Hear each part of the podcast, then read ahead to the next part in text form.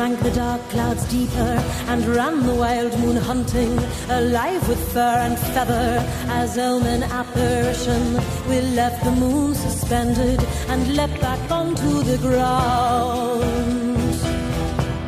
Oh, hey, hey, hey, oh. Welcome to episode 22 of the Antipodean Arts Podcast. And if we could all just take a minute to take a breath and to acknowledge this incredible space that we're able to be in tonight uh, in Kurilpa, also known as West End, in Brisbane, also as it should be known, Meanjin, across the beautiful river Maiwar, which I crossed this morning on the bus and I looked out down the river as I crossed over into Kurilpa and I asked the ancestors of this place to let me please with, with their guidance do good work today while I was here in Kurilpa to earn money to take care of my family and to help people as much as I could. And I felt energy of the river and the heat of the and the mugginess of the recent rains and everything come come in through the window and yeah, I I felt their spirits here. So I want to acknowledge them and thank them for watching over me today and for allowing us to be here tonight. Ashe. Cool. Yeah, it was pretty cool. It was actually really nice because we had a special guest tonight. I wanted to catch the bus so I could have a cheeky wine because sitting opposite me is someone very special. Would you like to introduce her? Oh, yeah, she's my mum. Oh, Her name's Roz. Hi, hi, Roz. How are you tonight? I'm great. I'm so happy to have you here. I'm so excited. It'll be fun to send this to all her friends. Oh. And they'll be like, oh, Roz, you sound so good. Jane will be like, oh, Roz, I like listening to you. So just get nice and close. Okay. Yeah, right on it. Mm-mm. I'll Like let you. your I feel like I should. If, I Like should like I should date. now shut up and just let you two talk. Do, do you really want that? Mm, yeah, I think so. Okay, we'll get down to it then because we want to know all of the all the stuff. No, um, I'm just excited to have you here. Um, I've had the pleasure. We've only really met the last couple of visits. Yeah, little snippet. Little snippets. We gossip a lot on the phone when when um you. you you know, call Theo and it's on speakerphone. I just in- started just saying, Hi, mum, how are you? And just started chatting away. But when you were here last, I, I was lucky enough to be present. You came for a ritual. and I even got to stand beside you. And I was like, I can't believe this. This is the, the Roz. And feel your beautiful energy and have great chats with you. Um, so I guess there's so much I want to ask you about because we talked, we've talked little bits again in snippets about some of the stuff you've done in your in your incredible life so far. Um, but we should also talk about this weirdo and what it was like raising him and being with him. It was a challenge. Yeah, I, I was a no very way, naughty kid. no way, Rod. I True do not believe it. that sounds so unlike him. He must have really changed. So, as a child, he was very different to now. He was a naughty boy, not the Messiah. He was a very naughty boy.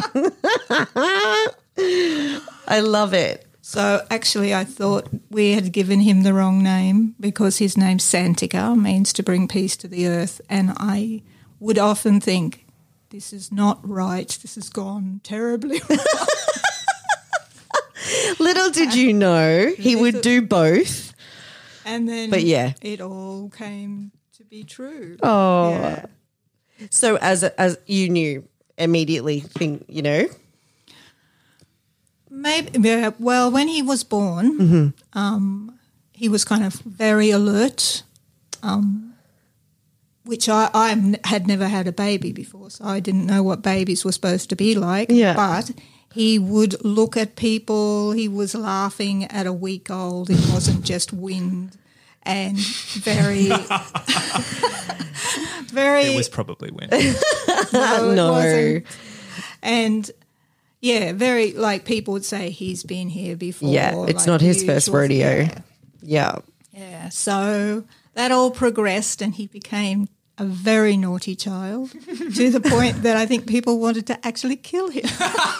That is sounds so unlike him. I can't believe it. I remember some um, friends that used to play in the Balinese gamelan that we were involved with saying when they saw him speak at the De- Parliament of World Religions, Oh, when was that? How old was he when he gave that that speech? Oh, it was at the end of 2009.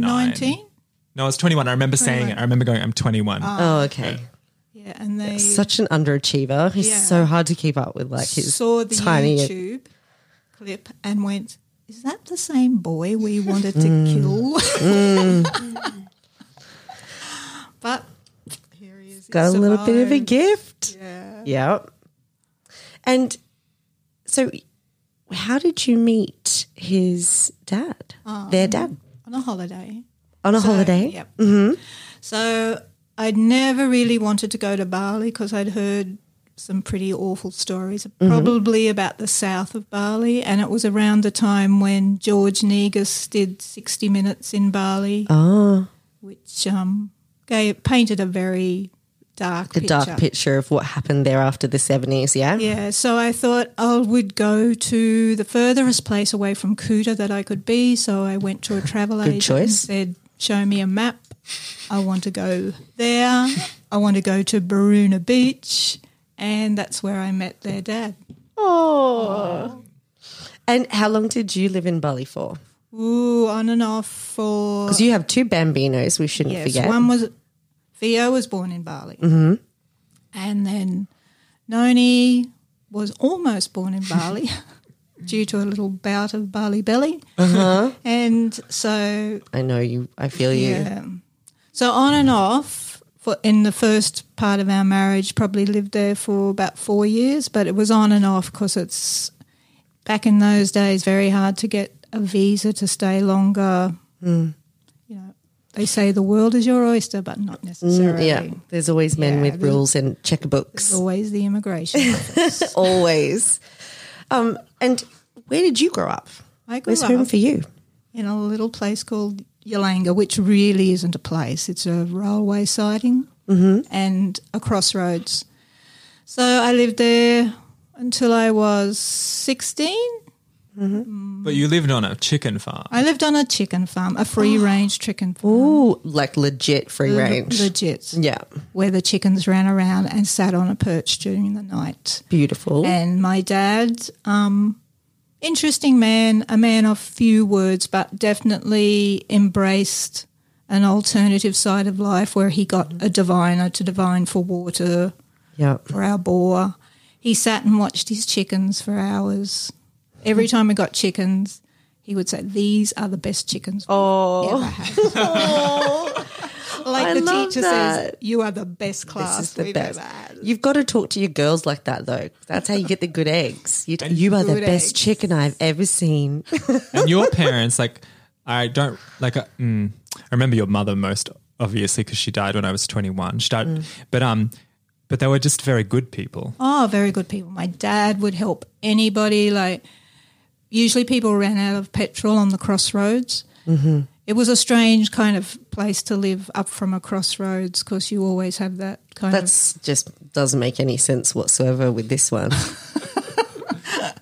So people would often run out of petrol. He would give them petrol, never ask for anything in return.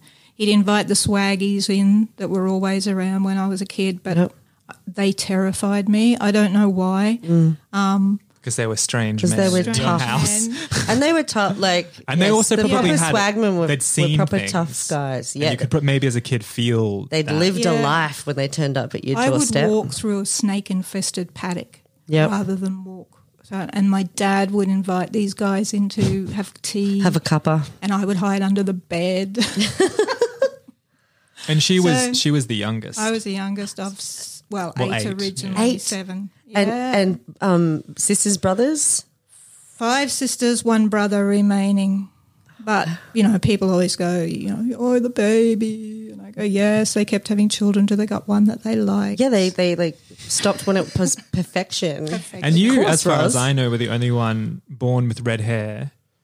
Yeah. And your father I was a redhead. My father. Well, what a- I mean is you had red hair your whole life. Naturally. We were just waiting for the Ranger gene, Yeah. and he was like, "Yes, nailed Yes. it, done." because he had Yeah, red hair. He when had he- carrot red hair. yeah, Really? Yeah. Which went white. and you had auburn, Yeah. auburny red hair. I yeah. can only ever remember So him with white hair. Yeah. And my mum, a very Mm-hmm. calm. She was just always the glue that really kept everything together. Not that we were falling apart. No, but although mums your have that although way. your sisters sometimes bullied you. I've Oh, heard God, I've so, I've heard some horrific stories about the things that they. I think I inherited my naughtiness from somewhere. yeah, I was Yeah. annoying. I I don't know what that's like. Carol, No. play with me. I'll- after this chapter, I used to say that to Noni too. Actually, Really, no one ever wanted to play with Roz. I was annoying. so I had imaginary friends. Hmm. we all have. we all know imaginary friends. those. So then you, at sixteen, went to Toowoomba, right? Yeah. And then you became a nurse. I became a nurse. I moved to Brisbane and then didn't quite finish my nursing training there because I was a little bit maybe rebellious and a little bit off the tracks. We need to talk about that because that's what I really wanted to bring up. Your nursing. That's the some of the chats that we had and some of the incredible because one nurses just deserve everyone's respect and love in general. And we are the most trusted and respected people. you on earth. yeah, Yeah. 200, 2017 um, statistics. Yep. I love it. I think you are. I much more faith every time I've been in hospital or dealt with anything with my nurse than my doctor because you you see it all and plus you have to handle it all. But some of the incredible experiences you described to me were awesome, and also like parts of your re- what you say your rebellion against uh, not your training per se, but but how you operated within the hospital system. Yeah, I've had a m- varied career. I Yeah. guess I've worked in many hospitals. At first, people would say that would make me, um, what's the word? Unstable. Like un- like flighty, like you would leave jobs, sort of thing. yeah, thing. I would Yeah. leave jobs. Um, you just weren't having you any were bullshit. like a t- like a teenager and a 21 like a 20 year old of course you left jobs everyone does that yeah. Yeah, but some people are still in the same job for 40 years. they're called boring and or a capricorn And, but sometimes And it's or poor. circumstance. yeah you know exactly I'm a. Circumstance. I know, I love, you but I totally understand what you mean. yeah But I kind of figure it's all about choice. yeah hmm. And if something is giving you the shits, why stay there? Like you can try and change it, but hmm. Hmm. you can also go. you can Yeah. also flee Yeah. I have this um, a friend of mine who I've met in recent years, and she says there's four types of nurses. Mm-hmm. There's missionaries trying to change the world. Mercenaries, she says that's me and her, and we're okay. of course you're in that group um no what's the other group Misfits, and then the ones that are just plain mad. Oh, i think you But i this think is you're true. also a misfit I think most professions, yeah, Yeah, what's true. okay so i know what a mercenary is but what does she mean in that sense we're just there for, For the money. do our job and go, but we do a good job. yeah get paid, Yeah. go home, work Go well, home. get the hell out of there. Yeah. Don't get messed up in Be any kind nonsense. every day, Mm. but yeah, don't get involved in Yeah. the nonsense. Yeah. it's more like like a soldier. Like you're going Yeah. in a battle every day. You'd work, Every you work day. hard, work well, go home. Yep. Yeah. So, what ab- then about um, like you were going to ask about death? Well, Yeah. look, you know, just casually as the conversations go with us, I think we were having a chat Yes. just about um, Helping people. helping die. people and my interest in death midwifery and how that's just a given for nurses that that has always been part of what what we do what you do um, and what it's been like to be witness to to those changes and to to people passing Yeah. So 1984, 85, I worked at Prince Alfred Hospital in Sydney. Mm-hmm. And we had very, very ill people in intensive care. I can probably, in two years, on one hand, count the people that probably survived. So that was an everyday occurrence. But it, unfortunately, Is this HIV related? No. No. unfortunate accidents, just Oh. Multi organ failure. Mm. But mostly the death was a long death, mm. Mm. and if I had the opportunity to look after that person on the day that I died, that they died, not me, but that I would volunteer for that Yeah. because I thought I've looked after you while you've hung on to life, and that was not a pleasant thing. But if I can help you on the day that you die, that would make me happy and obviously make them happy. Yeah. There is a um uh, in a couple of states now that we have euthanasia laws. Mm, finally. And Queensland, if we keep at it and keep signing petitions, sooner or later they'll have to buckle in. Yeah. And so that's There's- for anyone listening as well. That's so important. Sign a If you ever do see that petition going around, um, and internationally too, I know. Um, I watched an incredible documentary. I think we might have even been talking about that um, that Terry Pratchett did before he passed when he'd first gotten his diagnosis, where he was interviewing people who were having to travel from the UK to somewhere. I think it's in Switzerland. Switzerland. Yeah, and um, and and the beautiful people there that had created this this space for people to come and pass in, but that people had had to leave their families in England. Some of them couldn't afford to travel with people to die with their families with them, and they entrusted their themselves into the care of complete strangers, beautiful strangers, um, but in in Switzerland, and we just it's such an archaic way of thinking and having sat bedside with people who've passed Yeah. the fact that we don't it's just it's inhumane to me It's inhumane. and if you ask any nurse they would tell you exactly why I have often said I could many times we would not do this to an animal, but we do it to a human on a daily basis. yeah And it's just heart wrenching sometimes to to watch what goes on. It's kind of mm. sweet. You might hear in the background that we're doing on this podcast recording quite early, and we do it at a music school, and there are little kids running around Yeah. and laughing while And we're talking about, death, and it's, kind very of perfect. beautiful. Yeah, yeah. because they're the same door, isn't it? it Birth is. And death. Yep. Yeah, and I think one of the things we were talking about before was Billy Connolly also Yes. did a magnificent series on On death. That's right. where he went to body farms and Mm-hmm. he went to um, Or that American convention that was all about for all of the yeah crematoriums and stuff. drive Gosh. through um, viewings That's of it, bodies. yes. Just amazing.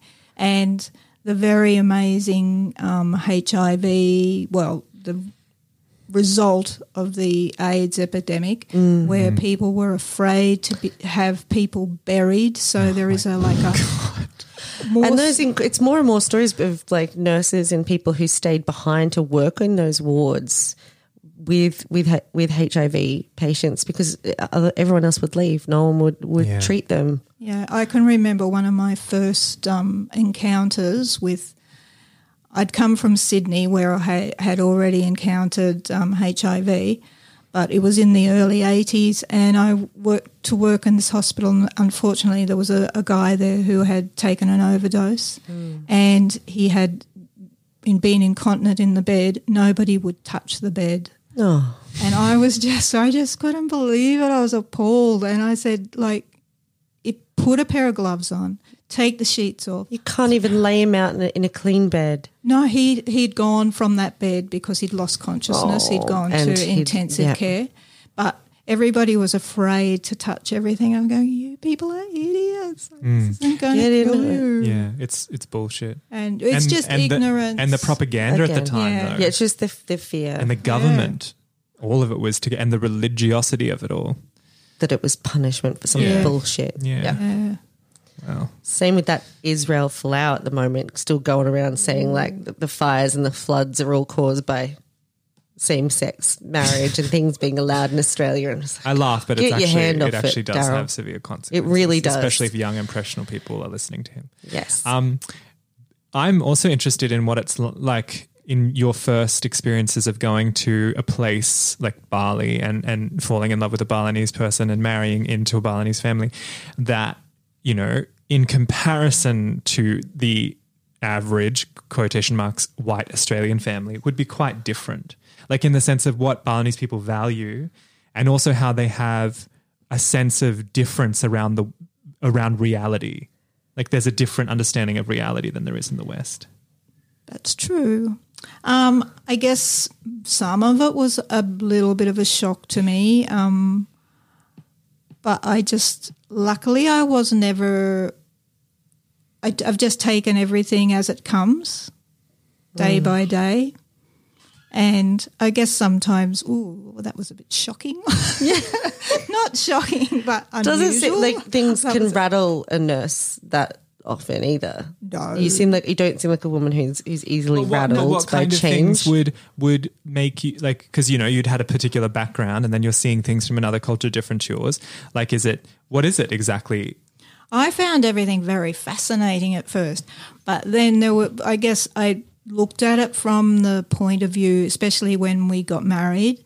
Um, my mother, who was like 72, I think at the time, never been out of Australia before, to be confronted with um, a priest whacking me on the head and me going, going it's okay, it's okay. um, then a priest priestess going into a trance. Um, my mother-in-law in a trance. The priest blubbering. It was all. It was all happening. But my mother also just went. Well, well, this is Oh bless. It was a bit of- um what was your mum's um background and Um, in faith, if she had any? when we grew up, Yeah. wherever we lived, our parents just sent us to the closest place of worship, I guess. Okay. So we've all come through with varying um, diversities of faith. I guess my elder sister's in the Salvation Army, Yep. a major in the Salvation Army, yep. and then go, slowly go through to my atheist sister, and then perhaps my meh, sitting on the fence sister. So everyone was kind of allowed to yes, learn a bit. cosmopolitan. That's nice. Somebody described So- my parents as. So they're out there thinking and But yeah, yeah. But just you know, providing In us with day. what we needed or Yeah. what they thought we were needed, yep. making it up as they were going along, like all of us. Yeah, that's right. Yeah. Oh but with a little bit of knowledge in the background and a little bit of common sense, hopefully what you make up's okay. Yep. Yeah. I think that's when when you start to grow up and you realize that that's what your parents that you thought were completely infallible and and uh, godlike were doing. Yes, until you're 12, apparently. Oh, 12? yeah, and then you start to realize mm, maybe I not. don't think, she, yeah. We're all just doing our Maybe best. Maybe they've got flaws. That's it. It was around twelve that I started to like do my own thing. Yeah. yeah. Oh, I wanted to ask you quickly because I know we have to make Running this one a of little time. shorter Which is tonight. annoying. Yes, because I want to talk to you more. We'll definitely have you back. Um, I said I'd invite my mum because I told her that you were on tonight. She was horrified. So we definitely have to make her. She's so nervous. She's like, no, no, no, no, no. But This you guys have a scarier nice than going to night. the skin doctor and things. Really?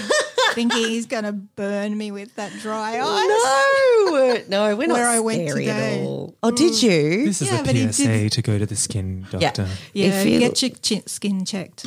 Do it. Yeah. Just do it. It's, uh, as far as I'm aware, there's free clinics in every city, so you should have your skin checked, especially if you live under this giant hole in the ozone that we've all stopped talking about. Highest rate of skin cancer Really? in the world. In the whole world, There's it's, a cheery thought. it's for really you. bloody hot here, and um, anyone, um, even young people, get skin cancers. So yeah, good, good PSA there. Thank you for reminding us. I need to I actually need to check in myself. I do too, actually. Yeah, overdue after this hot, hot summer. Um, but yeah, I wanted to quickly ask you uh, spiritual experiences, as in paranormal, supernatural, witchy experiences that that you were privy to because of your nursing. Yeah, well, Give me some one that comes to mind Yeah. was I was working in this country hospital, no patients, which is a great way to have a hospital. Um, just me. And it was getting a bit boring. So I thought I'll just go and have a little nap. You know, like I w- was, I would be alert. I would be near the front door and the telephone. Um, I the previous nights, this is on night shift. Um, I'd lay on the examination couch a little bit hard. So I decided a bed would be better. So I went and lay in the bed, and I was in like kind of, you think, oh, I should look at the door. Like, I don't know what, my, and I looked there and I was a silhouette of a woman, older woman with um, curled hair. And I tried to move, but I couldn't move. And she just smiled and away she went. And I got up and switched every light in the hospital on. That's the average response. Yeah. Just to check and also to make yourself feel better. Yeah. yeah, and had just had a little bit of a walk around. Yeah, I walk and whistle and sing and just, yeah. So by four o'clock in the morning, when very soon the um, cook was to arrive, I was sitting on the back stairs and she said, Oh, good morning. I went, Oh, good morning. And she said, You look like you've seen a ghost. And I said, I believe I did. And I explained to her what had happened. Yeah. And then a couple of days later, the matron of the place said, I believe you saw my mother the other night. Oh, wow. And, uh, and she'd apparently died in that room. And Where you were sleeping. Where I was, well, not sleeping. Well, re- no, you were on duty. Officially. you were resting your legs rest- while listening for the phone and watching the door. and watching the door. A hundred percent. Exactly. Yeah. And when I was um, at, I worked in um, intensive care a lot. I worked with this one nurse, and she was just like a crusty, crusty person. She was. I say, Crusty a person. crusty person. What do you mean? Um, she had very crusty edges. Uh huh. Yeah, but beautiful person inside Yeah. the crust. but she bread. just had a she had a hard hard- exterior. yeah. And she used to be always very concerned because we had no windows Mm-hmm. and that the spirits of the people that had died weren't going to get out. I love her already. Yeah. And I used to always say, We've got air vents. We've got That sounds But like they'll get you. stuck in there. in the whirligigs. Yeah. But yeah, and but like I did a little course in acupressure in, when I was in Sydney, so I was very fascinated watching people die with the um what I don't if you don't know anything about acupressure, the meridians of your body which all the acupuncture points lie on. Yeah. So when people die, the little dints that are in those disappear. Yeah. Yeah. And that's when people Just describe their fa- everyone's face changes and drops. Yeah. Because you actually have a little dent above your eyebrow about midway if you've had your gallbladder removed. Mm-hmm. And that's the one I would watch the most because it's the most significant, like on the face. Yeah. And just disappear. Yeah. So you're just hanging by that thread. It's it's not something I think our discussion was that this is something that everyone used to experience. So we had a much closer relationship with or understanding of the processes of, of dying, just like we did with birth, even though both are super mm. sterilized in the West. Mm. Yeah. Um, we're getting a little bit better with births, but not so much with deaths. Not so um, much. But it, I think it's such, and it, I can't, I can't even articulate how important I think it was that I, I've witnessed the passing of family members, and that I've been there with people when they pass, even friends, because it changed not only my perspective on life, but also on witchcraft and on magic and on spirit, and it's so clear Very clear. when you see a when you see someone pass and you see the difference between a body with a soul in it and a body, Body without. without. you it's unmistakable and it change it changes your whole life. And I think we lose a lot in not having that experience anymore or not having anything to do with our loved ones after they've passed like handing over the cleaning of bodies or the preparing of bodies it's to, so to other people and things like and all of this trauma that comes along with not actually um, recognizing or, or you know even physically acknowledging that that person's really gone Yeah. because you haven't seen them leave. yeah. It's like this- waiting for them to always walk through the door again. There's a really beautiful scene in The Dressmaker, which is also a novel, but there's this beautiful part of the film where someone dies and they're a kind of a, almost like a tinker, uh, that's probably not the wrong word, but like a traveler family or a, a group of very poor people attached to a town. Um, and they kind of work the land, they're laborers on the land. And um, someone dies and the mother gets you know gets someone else to help her wash the body of, mm-hmm. of this person. Mm. And you can tell she's in such grief but you can tell how that would be good for someone. So good. and to wash and clean and prepare the body. Yeah. and it's just a very like powerful scene and a very powerful movie. It's anytime I've seen that portrayed or, or seen that even in, in a documentary, it is a very powerful thing and it is something that would be would would fall into the kind of work that we would have done as as nurses, but also as as witches. Um, and I yeah, it's just um well any An person who's near the dead in any culture is often considered to be ritualistically unclean Yes, And taboo, yeah, or, taboo, or yeah. um, even with I know I watched a random documentary about uh, executioners in, in Mm. the Middle Ages, and they would be paid a huge sti- stipend. They would live almost like a semi noble family. But no one wanted, like, they were untouchable, but unclean. No one wanted anything to do with them until someone needed to die. And then they would come in and do their job, and then they would go back, and they were kept sort of in a retainer um, by the court. But they had that kind of both mixed fear and respect and, and like uncleanness about them once they had been doing that work or been around people who were leaving. Yeah. okay We could talk forever about that. I what's hope we get last to have words you back. on our podcast Roz Oh no, we're gonna from now on we're gonna do something awesome to outweigh, you know, some of the negativity and the sadness that, that can be around at the moment. What's something um, positive or awesome that happened to you this week? Well, today I was on a train and it was a very interesting journey on that train because I think somebody from nearly every nationality and ethnicity hopped on that train today, probably at roundabout Kingston, Woodridge. And Oh yeah, that'll do it. Yep. And there was this lovely girl sitting beside me, and English was her second language. And so every train stop where they say, um, the next stop will be, so, and she, w- she would go, My darling, the next stop will be Fruitgrove. Thank you. Mind the gap. And she was just so beautiful. Oh. I thought it was amazing. But I would like to add, just in general, to people, don't be an asshole. Oh, thank you, Rose. I think that's how you should live your life, really. Yeah, try that's true. try You not say to be that an to asshole. truer words have never been been said. And You have that in common with my friend Raven, who you know and love. She said, I said, oh, you know, when I was talking about initiation into the reclaiming tradition, I wanted her to be a part of that. And she said, and she said, my advice, don't be an asshole. that's all you need. But I was like, my mum says that. it's sound advice. Very sound advice. Love it. What about you, Theo? Give me some good news Oh, in my having, ear having holes. my mum on the podcast. Oh, having your mum Yeah, on mate. the podcast. It's quite, quite cute. You guys are super cute. I'm going to take a photo of you both right now. and We're going to. I'll make sure we post it when this episode comes out. Thank you so much for being with us.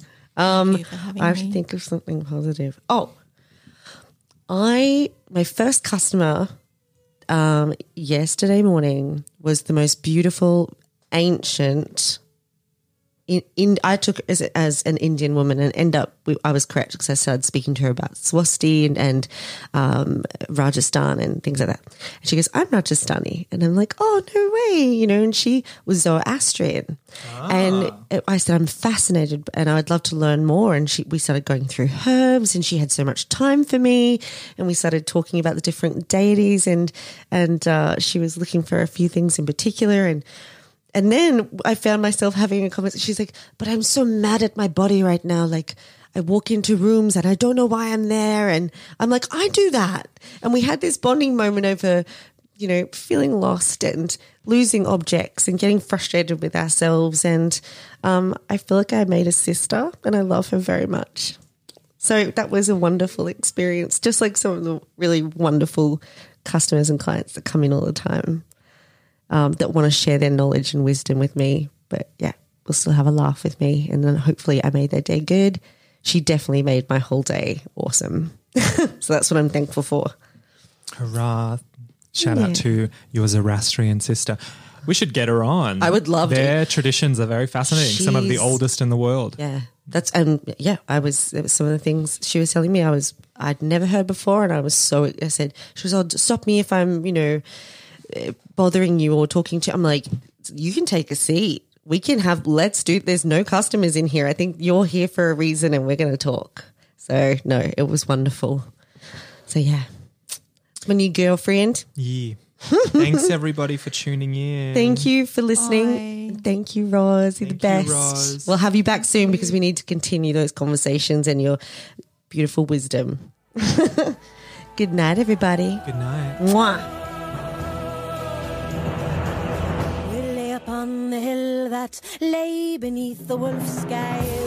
The dark clouds falling, an ermine apparition, and with the thunder rolling, ah, preceded the storm. We lay beneath the wolf sky.